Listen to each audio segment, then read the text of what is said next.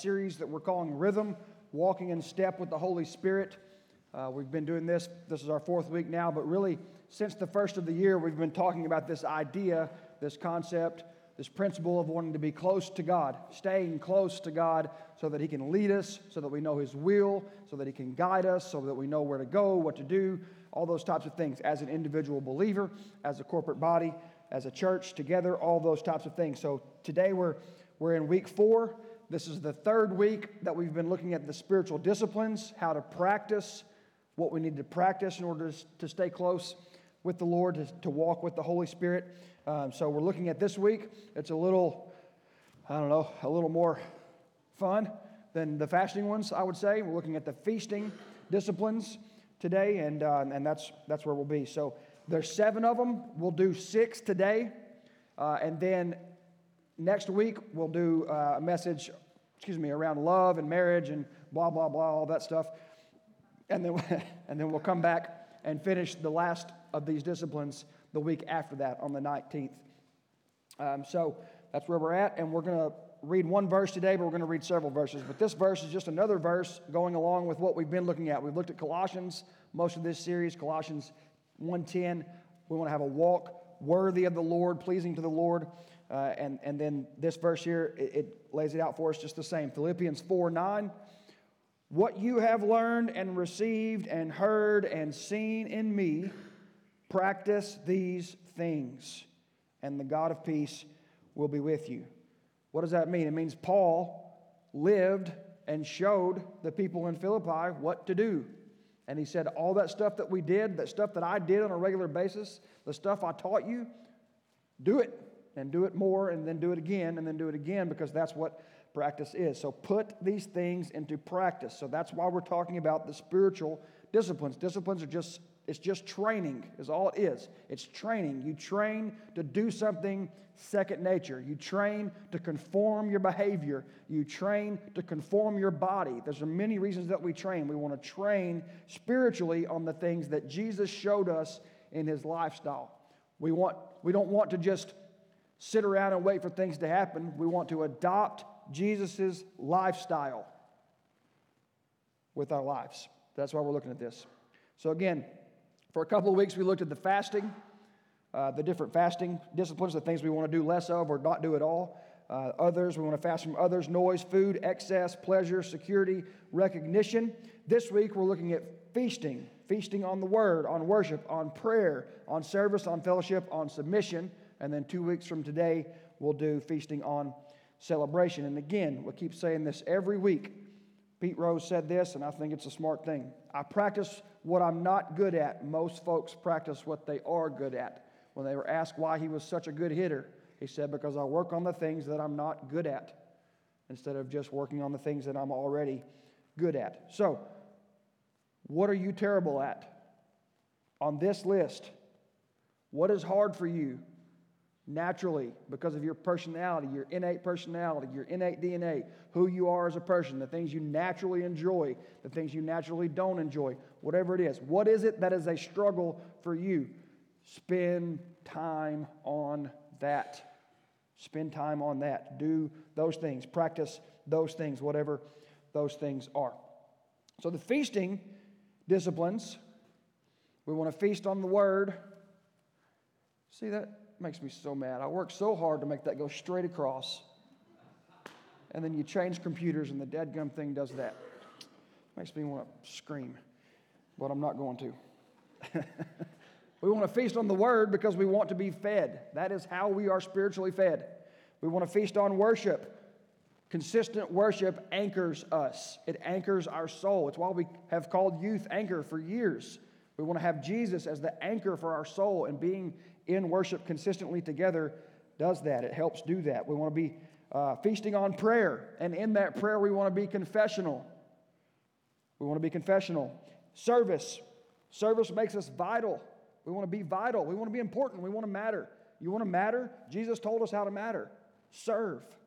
We want to, be, we want to feast on fellowship so that we can be connected to each other, and we want to feast on submission because we want to be humble. We don't want to submit for the sake of submission. We want to submit on a regular basis. Practice the discipline of submitting so that we can stay humble or become humble for the first time, maybe for some of us. All right, so first off, feast on the Word. We want to feast on the Word of God. What does that mean? We engage ourselves above all with the written and spoken Word of God. Written and spoken Word of God. The reason these quotes keep coming from Dallas Willard is because these quotes all come from the same book, The Spirit of the Disciplines, where he details a lot of this. Now, I, have taken, curated a lot of things, uh, but a lot, of, a lot of the information comes from that book. We want to feast on the Word of God. We want to engage ourselves above all. This has to be a discipline that we prioritize. We want to engage in the Word of God. Amen. Second Peter uh, chapter 3. But grow in the grace and knowledge of our Lord and Savior, Jesus Christ. To him be the glory both now and for now and to the day of eternity. Amen. But grow in the grace and knowledge of our Lord and Savior Jesus Christ. There's no other place to go to for knowledge better than the Word of God. That's where the knowledge of Jesus Christ is. We have to be in the Word in order to grow in the Word. David Watson said this uh, in his book, Fear No Evil A Personal Struggle with Cancer. He said this right before he was going in to have surgery on his cancer and a cancer that ended up taking his life. He said this God's Word to us is the very ingredient that feeds our faith, not out faith, our faith. If we feed our souls regularly on God's Word, we should become robust spiritually, just as we feed on ordinary food and become robust physically. Nothing is more important than hearing and obeying the Word of God. We read or listen, for those that are auditory learners, we read or listen to God's Word. We inquire. We want to get deep. We dig deep into His Word. We meditate on His Word. I have so enjoyed our Wednesday morning Bible studies. I mean, guys, we spent, we had to cut it off week before last. We went a little over an hour on two verses. Two verses. Because that's how deep and rich and knowledgeable and wise God's Word is. Now, this past week we did a few more verses than that. So if you're the type of person that I said we went over two verses and you're like, I'm not coming to that, it's not always like that. But it's amazing. It's so invigorating and so life giving to be together and study God's word and hear other people's perspective and hear their heart and just share how, how that's affected their life or, or, or that's a struggle for them and they're, and, they're, and they're praying about getting that into their life and all the things to be human and to, and to just dig into God's word. It's life giving, it feeds us on a spiritual basis, which is more important than us being fed on a physical basis. We fast from others and we fast from noise so that we can engage in solitude and engage in silence so that we can spend more time in God's Word. We don't just stay away from each other for the sake of it. I mean, I get it. Everybody has those days where you just like everybody go away and leave me alone, right? But we don't do it just for the sake of being alone. We do it to engage God's presence. To get into His presence, one of the primary ways to do that is to be in His Word. We cannot Church, we cannot, we cannot devote too much time, too much effort, too much energy to reading and meditating on God's Word. We can't. We need to hear from Him, and this is the number one way that He speaks to us. We've discussed this before, and as we've discussed before, these statistics are startling for someone that reads consistently their Bible four times per week or more. They did a study on it in 2009. 228% more likely to share their faith with others. Someone that engages in the word four times a week or more is 228% more likely to share their faith with others. Why do we have an evangelism problem in the church? Because we have a reading God's word problem in the church. The majority of Christians surveyed in this survey in 2009, 2009 didn't read the Bible at all much less a few times a week. But there's not much difference in zero times and three times per week, statistically speaking. Now, I'm not saying if you can only do it twice, don't. That's not what I'm saying. I'm saying, statistically speaking, there was a tipping point in the statistics. When you spend a majority of your week, four days or more, in the Word, there is a statistical explosion that takes place. 407% more likely to memorize Scripture. Well, duh. If you're reading the Word, then you're more likely to memorize it. If you're not reading it at all, you won't memorize it. 59% less likely to view pornography. 70% of men in the church have a pornography problem. It is a problem. 30% less likely, listen to this one, to struggle with loneliness. 30% less likely to struggle with loneliness. That's better than any antidepressant drug on the market. And I'm not against that. I'm not against that. I'm not. I'm not. I'm just telling you, God's word is the most powerful thing we can engage in in our lives, period. 57% less likely to engage across the board in risky behaviors that have major life consequences. And that statistic goes up for your age.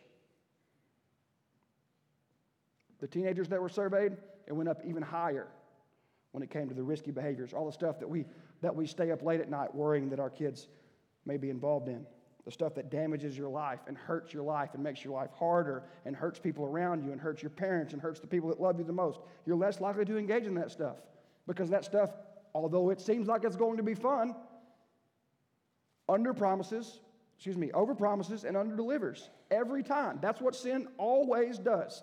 Under delivers, over promises. It's going to be great. It's going to be it's what you're missing. It's going to fill that hole that you feel and then boom, it comes in and it wasn't worth it. It's never worth it. This is why, church, one of our 100 goals for 100% of our church, one of our 100, 100 goals this, this year in 23 is for the entire congregation to be engaging in God's Word four times a week or more because it makes a tremendous difference in our life. So we need to feast on the Word.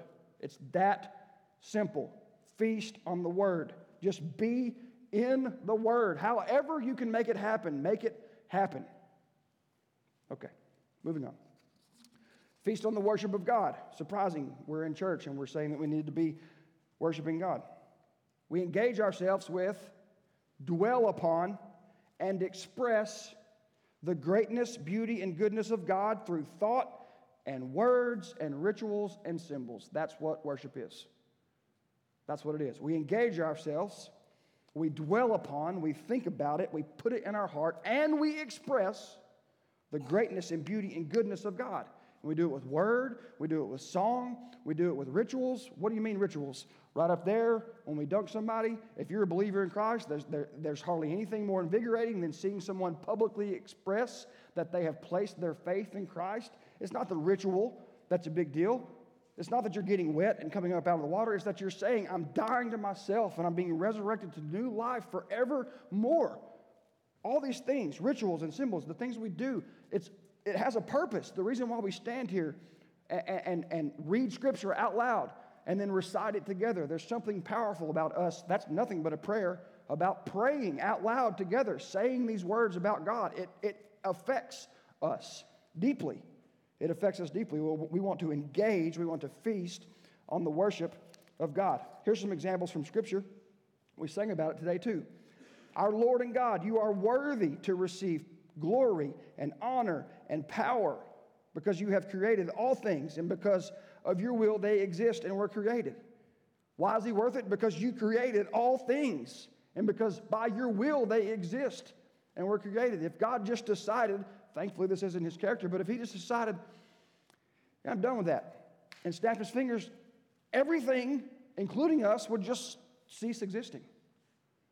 He could do that if he wanted to. He, he's not going to because he says he's not going to, but he could. He could. He has that power. That's why he's worth worshiping, one of many reasons. Next chapter in Revelation, their number was countless thousands plus thousands of thousands. John expressing what he's, he's trying to use language to express what he is seeing. This vision that, that, that the angel of the Lord is allowing him to see. This, this wonderful book that maybe we'll study after Romans. Maybe. Whew, trying, to, trying to gird up my loins and be ready for that one. That's going to be tough. I just said loins. They're not. Jeez Louise, that's embarrassing. Oh. All right, moving on. Their number was countless thousands plus thousands of thousands, the heavenly hosts that John was able to see. They said with a loud voice, It's okay to be loud in church.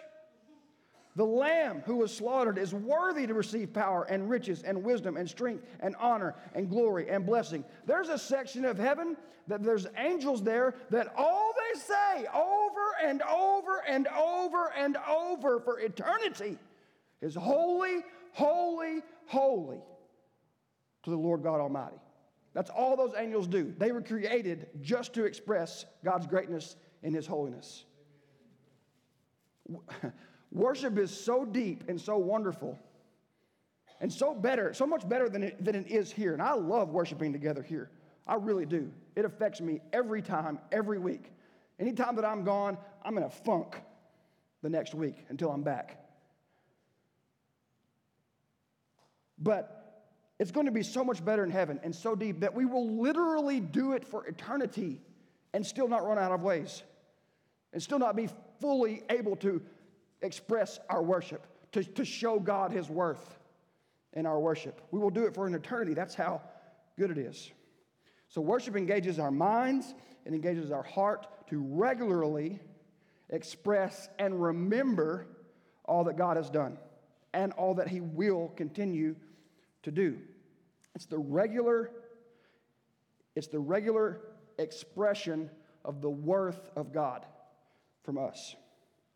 What or who you worship is the number one determining factor in the direction of your life.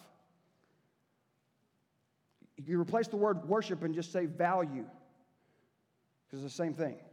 What or who you worship, whatever you place on that mantle as the number one thing that you value, is the number one determining factor in the direction of your life. Whatever you place there is what you're going to spend your time, effort, and energy on. And therefore, whatever you're aiming at is where you generally go. Our who and what we worship and how we worship is it's I'm unable to describe it in language how important that it is. What you worship, what you value will determine what you do and pursue.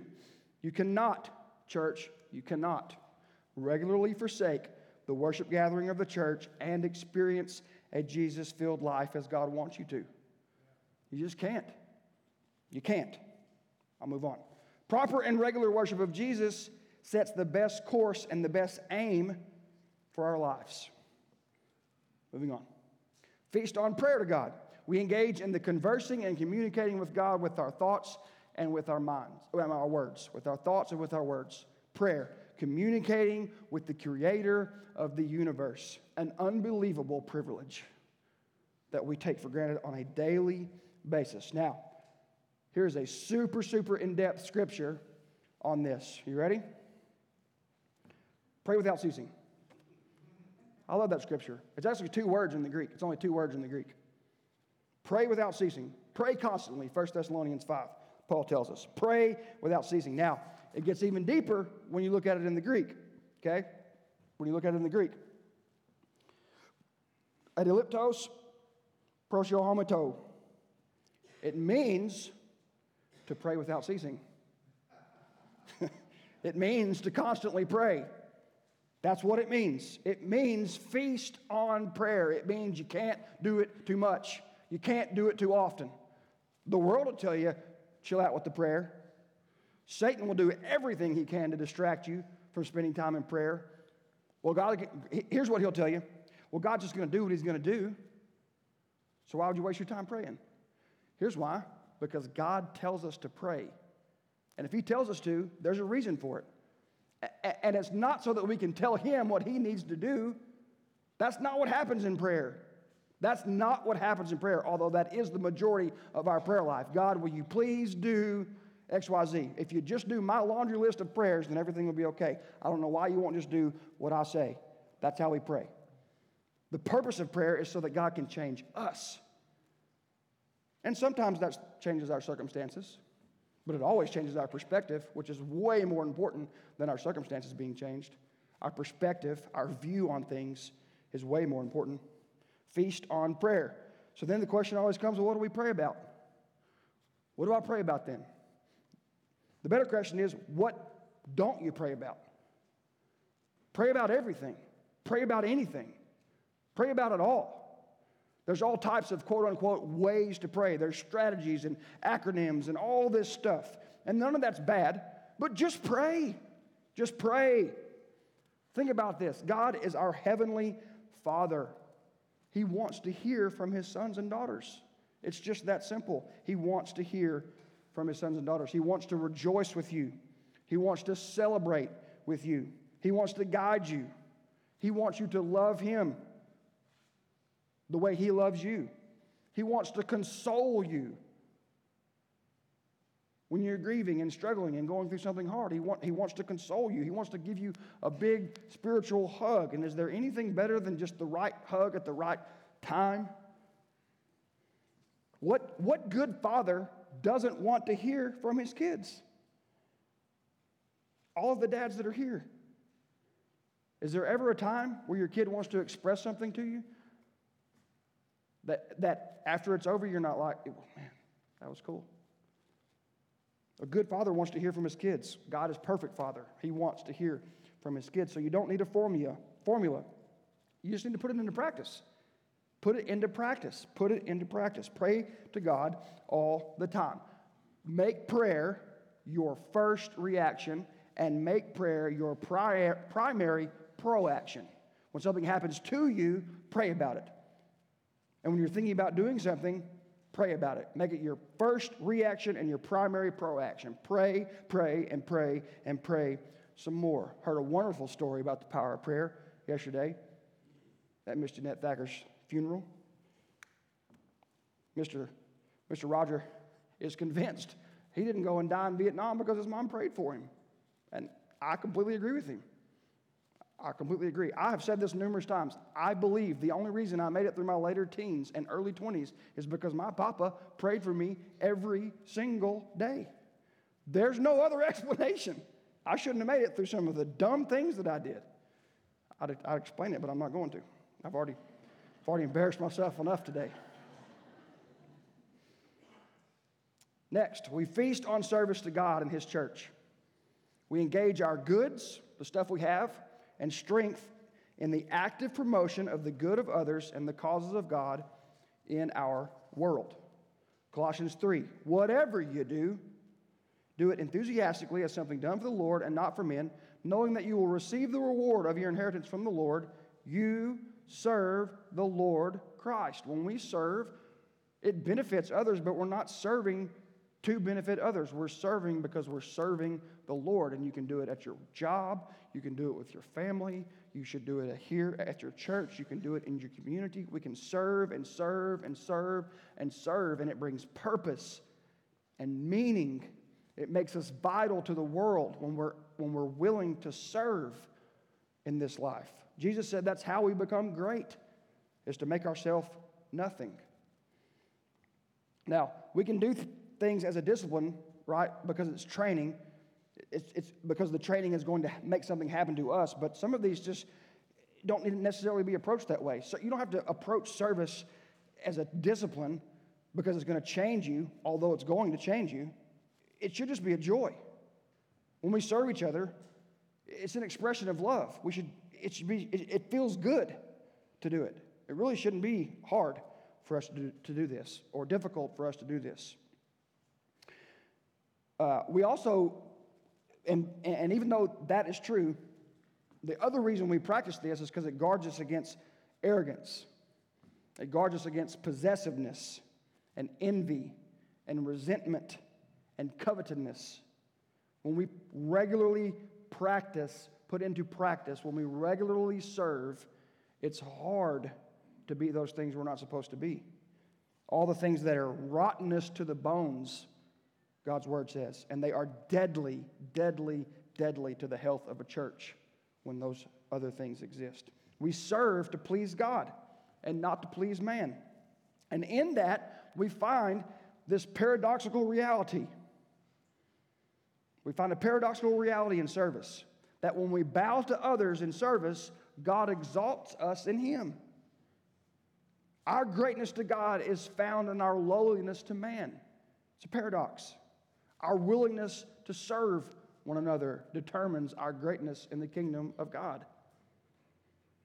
What do you mean, preacher? What, what, what, what is service?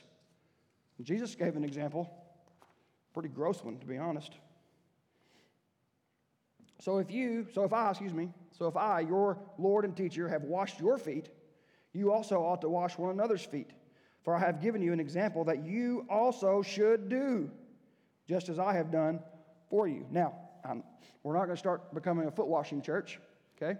I know churches, I know of churches that do that. They literally wash each other's feet every Sunday. And there's nothing wrong with that, but I ain't doing that. I'm just telling you. I've, I've been having to get physical therapy since Thanksgiving, and one of the things that, that, that Kelsey and the team there does is they hook my foot up to this thing and it makes it jump and makes me do all this stuff and it hurts like crazy, but it works. But it's terrifying because I have to go in there and take off my socks and shoe every time. And it's like, ah, oh, so gross. and so, I feel so exposed. Ugh. Part of that is what's happening here.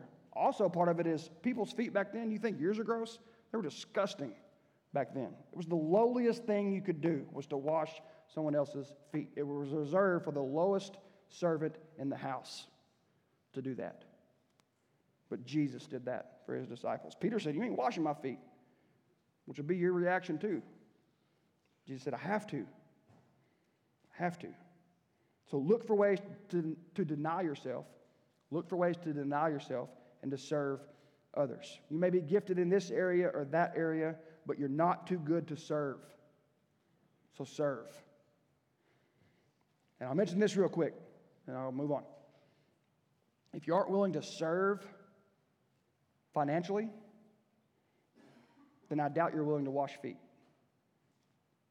literally or metaphorically. What we do with our pocketbooks is one of the clearest examples of where our heart is towards service, because that's what it is it's a service. This is why one of our 100 goals this year is for everyone in this congregation to be a consistent giver. Everyone in this congregation to be a consistent giver because it sets our heart in the right direction. Because where our treasure is, there our heart is also, Jesus said. Feast on fellowship. We engage in common activities of worship, study, prayer, celebration, and service with other followers of Jesus. Feast on fellowship. Be together and do the things that we're called to do. Do these disciplines together sometimes. Feast on fellowship. Now, to each one, the manifestation of the Spirit is given for the common good. 1 Corinthians 12. You see that? Now, to each one, the manifestation of the Spirit is given for the common good. It's a cool word right there. The common good is one word in the Greek, symphoron. It means, literally, it means common profiting.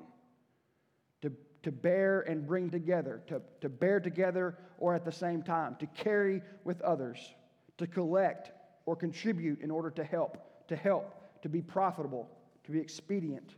That's what that word means. We're given the gifts of the Spirit for the benefit of each other. But if we're not with each other, it's really hard to do that. We should be in fellowship. And I've said this before. I did a whole message on this one time, but I'm saying it again. What I'm saying is no Lone Ranger Christians. No Lone Ranger Christians. No Lone Ranger Christians. We fast from others at times to hear from God. But we must, must, must, must be together, church. We must be together. And I don't just mean Sunday morning, that's a foregone conclusion. That's a foregone. I don't just mean Sunday mornings. That's like the easiest part of it. But we must be together. A Christ follower separated from Christ's church does not exist biblically. A Christ follower separated from Christ's church does not exist biblically. That's what the church means. My assembled people. Literally is what the word means. It doesn't mean a building, it means a group of people. So, in order for us to be who Jesus called us to be, we have to be a group of people together. We have to be in fellowship. You need the spiritual gifts of others from time to time, and they need your spiritual gift from you from time to time. We're stronger together than we'll ever be apart. This is why we have so many opportunities to get together. It's not just because it's fun, although it is fun. We have people in our church in the last several months that are just dreaming up ways to get together. Let's just, let's just do this so we can get together. It's why, there, it's why there's a ladies' function tonight. Not just to have something, to say we're doing something, because there's, there's power in getting together for the Lord. We are revived, we are strengthened when we are together. That's why there's an adult Super Bowl luncheon after church next week to fellowship together, to be together. And sharing a meal together is, is a strangely powerful thing. I don't get it. I, don't, I, don't, I can't explain why that is. I just know it is. There's, there's, there's just something special about, break, quote unquote, breaking bread together. It does something. That's why the youth will have a Super Bowl party next Sunday, not just to have fun, because there's power in being together. And it's why we're starting a brand new ministry, and we've had it in the email for weeks. It's called Forks and Fellowship. It's a way to facilitate a more, more and more effective fellowship. It's a simple thing. It's so simple that you're going to be tempted not to participate in it. Let that hang there for a minute. It's so simple that you're going to read it and go, that's waste time. It's not. It's not. It's purposeful. There's a reason behind it. Forks and fellowship. All it is, is as people sign up, we facilitate groups together, and for the next quarter, you get together a couple of times away from the church, preferably at someone's house within the group. No, no, no big program. No, no, no, you don't have to have a big fancy meal, nothing. Just get together, hang out, eat a little bit, get to know each other. Fellowship. It's powerful. So do it. If you hadn't signed up, sign up, please.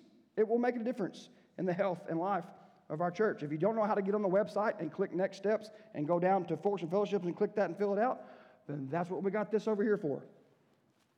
Go over here after the service to the Connect Center and someone will help you do that. But we need to be together. We need to be together. That's why we have a business meeting in two weeks. Not because it's super fun to go through the financials, because we need to be together going in a common direction. No Lone Ranger Christians. Even the Lone Ranger wasn't alone. Have you ever thought about that? He went alone, he had Tonto. Why was he called the Lone Ranger? It should be the, it should be the Ranger and Tonto, not the Lone Ranger. He wasn't by himself. It's weird. Last one Feast on submission. Now, I won't make you raise your hand, but my eights you know who you are. We know who you are. We could not know who you are because you're an eight. If you don't know what I'm talking about, don't worry about it. But it's just a personality thing, it's a personality description. My eights, this one's for you, okay? Love you. Submission. We engage the experience of those in our fellowship who are qualified to direct our efforts in growth and who then add the weight of their wise authority on the side of our willing spirit to help us do the things we would like to do and refrain from the things we don't do. What does that mean? Submit to authority. That's what it means. Submit to authority. Submit to authority. Feast on submission. Ephesians 5. But be filled by the Spirit. And then he describes what that looks like. Be filled by the Spirit. And then Paul says, speaking to one another in psalms, hymns, and spiritual songs, singing and making music from your heart to the Lord, giving thanks always for everything to God the Father in the name of our Lord Jesus Christ, submitting to one another in the fear of Christ. How do I do that? Starts first with submitting to Christ.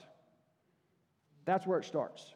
You submit to Christ, being saved, repenting of your sins, giving your life wholly to Christ which makes you reborn spiritually and gives you the life everlasting. That's step one of submission, admitting that you need God and He's the only way that you can be saved. Submission to Jesus. We then put into practice the act of submitting to each other. We, we, we looked at this verse uh, uh, two week, a week ago in reference to fasting from recognition, but it, it, it, applies here too. Philippians 2 3. Do nothing out of rivalry or conceit, but in humility consider others as more important than yourself. Submission. Dallas Willard says this The way of Jesus knows no submission outside the context of mutual submission.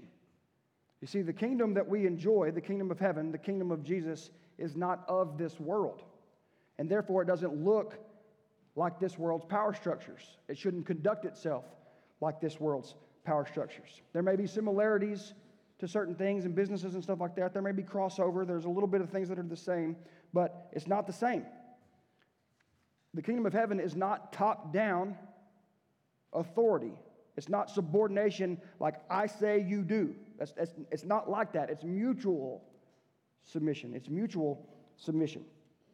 It, uh, it's, it's, it's those that are younger in the faith submitting to the elders in the way of Jesus. It's, it's being wise enough to listen up and shut up and hear those that know better than you. It's, it's one of our tenets we've had for years here honor the past. Listen up to people who've been through it. You just might learn something. Submission. But at the same time, at the same time, those in those positions are also submissive. First to God, second to others in the church. It's mutually submission, mutual submissive. We don't, we don't, you don't bow down and kiss the rings of the elders of the church. Obviously, that would be weird. But we do honor and respect and listen to wise advice. And they, in their humility, do the same thing. Because sometimes a new idea is a good idea. It's mutual. It's the same thing as marriage. This is the marriage relationship. It's a submission challenge. Try to outdo one another in honoring one another so that we are ultimately honoring the Lord.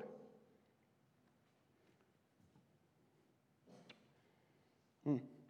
Many of the other disciplines are helped by this, and this helps us in many of the other disciplines. It makes them possible, it makes us able to do it.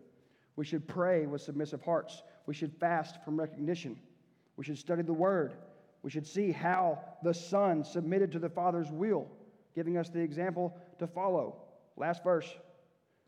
Going a little farther, he fell down, fell face down, and prayed, My Father, if it is possible, let this cup pass from me.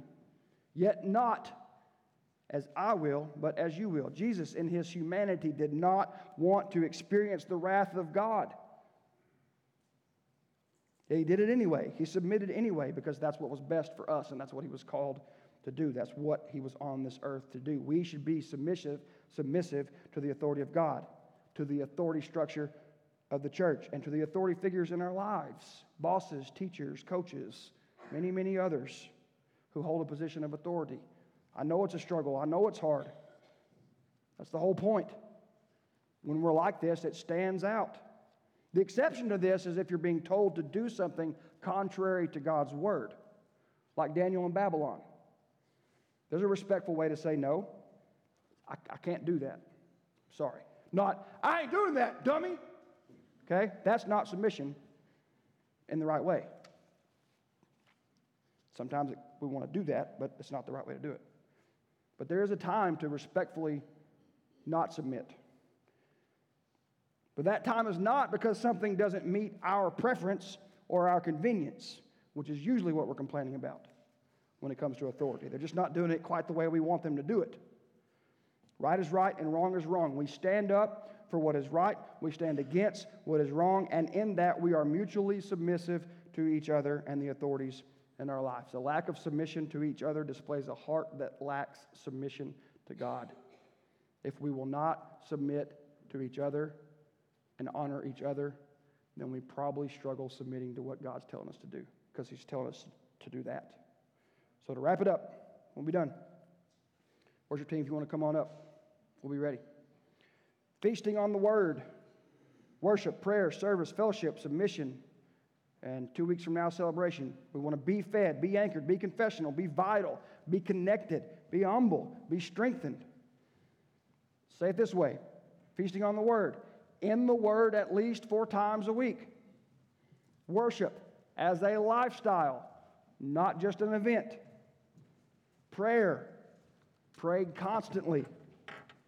Serving to fulfill our purpose in life. Fellowship for the common good, being together to share our gifts and blessings with each other. Fellowship for the common good, and submitting in humility to wisdom greater than our own, especially to God's. I'll pray for us and we'll finish up in song. If there's business to handle here during this song, love to handle it. Uh, if you need someone to pray with you, be happy to do that. If you want to come up here and express your desire to, to publicly say Jesus Christ is your Lord and Savior, you repent of your sins and you want to place your faith in Him, then that would be the best thing that could happen today. I'll pray for us and we'll finish up. Father God, thank you for today. Thank you for your grace and your mercy. Thank you that you love us enough to submit.